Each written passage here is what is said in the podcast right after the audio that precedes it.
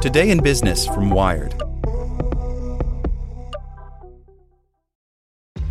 This episode is brought to you by ShipStation.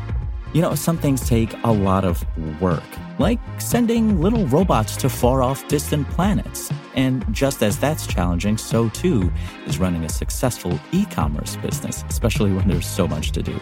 So I want to introduce you all to ShipStation. Now, I love using ShipStation because of its easy to use dashboard, which makes managing orders and printing labels a breeze and super smooth. Oh, and the customer service is just out of this world. It's exactly what you need to help grow your business. Sign up for your free 60-day trial at shipstation.com slash technews. That's shipstation.com slash technews. As a longtime foreign correspondent, I've worked in lots of places, but nowhere as important to the world as China. I'm Jane Perlez, former Beijing bureau chief for the New York Times.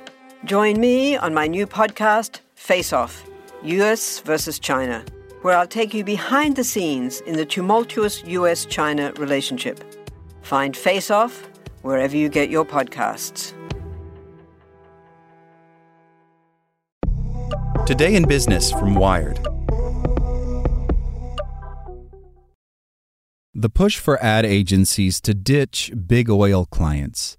An activist coalition is pressuring firms to stop promoting fossil fuel companies, some of which have advertised oil and gas as climate friendly.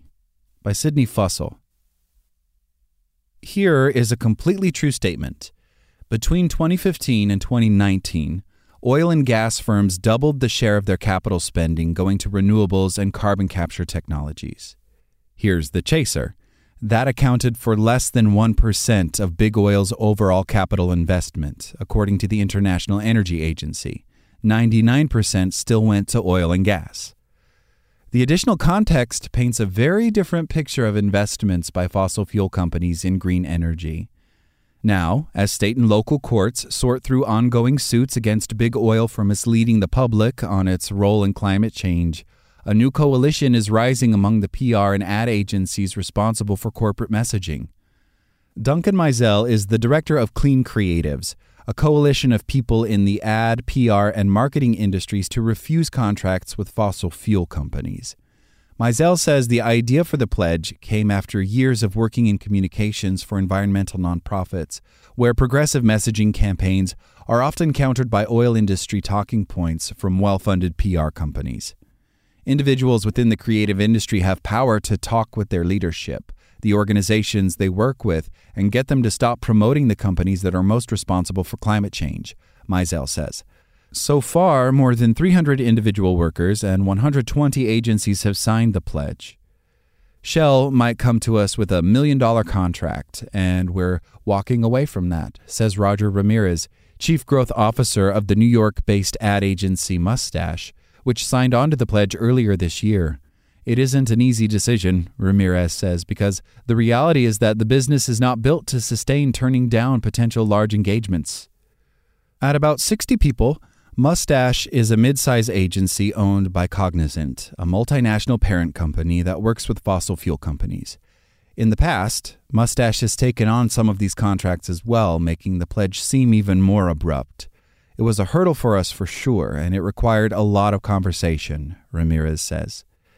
The Mustache team ultimately prevailed by connecting the Clean Creative Pledge with its own prior commitments to diversity and racial justice, and arguing that racial justice should include environmental justice and sustainability.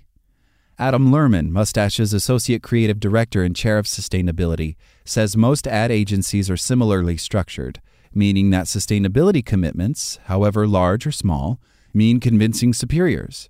Lerman suggests starting the conversation by emphasizing how leadership's goals align with the cause, even if they don't realize it. If you can identify that common interest and provide legitimate, verifiable evidence that says, hey, this thing that we care about is connected to this other thing, and we actually are hypocrites if we do A and B at the same time, that might be a way in. Since 2017, several state and local governments have been embroiled in ongoing legal battles with oil and gas companies, accusing them of misleading the public on the role of fossil fuels in climate change. While no ad agencies were named as defendants, the claimants specify 15 campaigns as misleading, meaning the agencies who created the campaigns could be dragged into the case. In August, the American Association of Advertising Agencies issued guidance to agencies on avoiding greenwashing, pointing to the Federal Trade Commission's standard of having reliable evidence to back up environmental claims. Allison Pepper, the group's executive vice president of government relations, says there's a gap between the FTC's rules on the reliable evidence to support a claim and consumer expectations. She says the group has urged the FTC to further specify its rules on environmental claims to reduce greenwashing. Fossil fuel companies spent $9.6 million in 2020 on Facebook ads that presented oil and gas as climate friendly, according to a report released earlier this month by UK based think tank InfluenceMap. In one such ad, Shell references its net zero emissions target with the hashtag, hashtag make the future. At the same time, it told investors that its operating plans and budgets do not reflect Shell's net zero emissions target.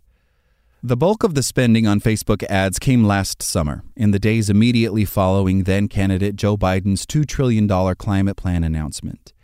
Ad spend, the seven day average of money spent on ads, jumped from just under $20,000 a week to over $80,000 a week. The spike continued until after the election in November. InfluenceMap collated the nearly 7,000 ads and categorized them based on their content, finding that the majority of the summer spike ads focused on two messages. First, that oil and gas are fundamental to our daily lives and beneficial to local economies and small businesses. Second, that fossil fuel companies are part of the solution to climate change, investing heavily in the transition to renewable energy. A May study from a team of Harvard researchers similarly found that ExxonMobil tailored its language in public facing statements to emphasize clean oil and that its actions were a response to energy demand from consumers.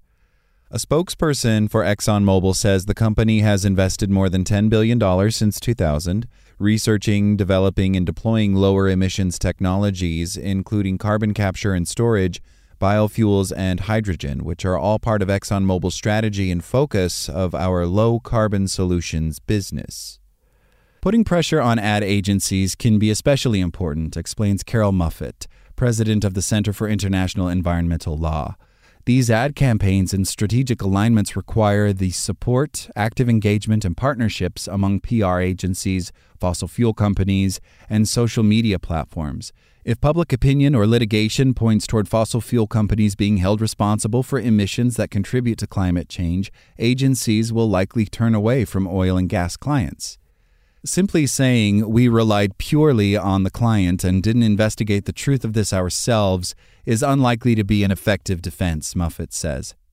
Importantly, the ongoing suits against oil and gas companies for misleading claims could ultimately unearth documents between fossil fuel companies and PR firms, explains Karen Sokol, an environmental law professor at the Loyola University New Orleans College of Law. Revelations in the documents could cost the fossil fuel companies their social license, and that's when everything really starts to unravel, she explains. That's what the disinformation is designed for to maintain that social license so they can keep conducting a highly dangerous business operation. Like what you learned? Subscribe everywhere you listen to podcasts and get more business news at wired.com/business. Want to learn how you can make smarter decisions with your money? Well, I've got the podcast for you. I'm Sean Pyles and I host NerdWallet's Smart Money podcast our show features our team of nerds, personal finance experts in credit cards, banking, investing, and more. And they'll help you make the most of your money while cutting through the clutter and misinformation in today's world of personal finance. You'll get clarity on strategies to help you build your wealth, invest wisely, shop for financial products, and plan for major life events. Listen to NerdWallet's Smart Money Podcast wherever you get your podcasts.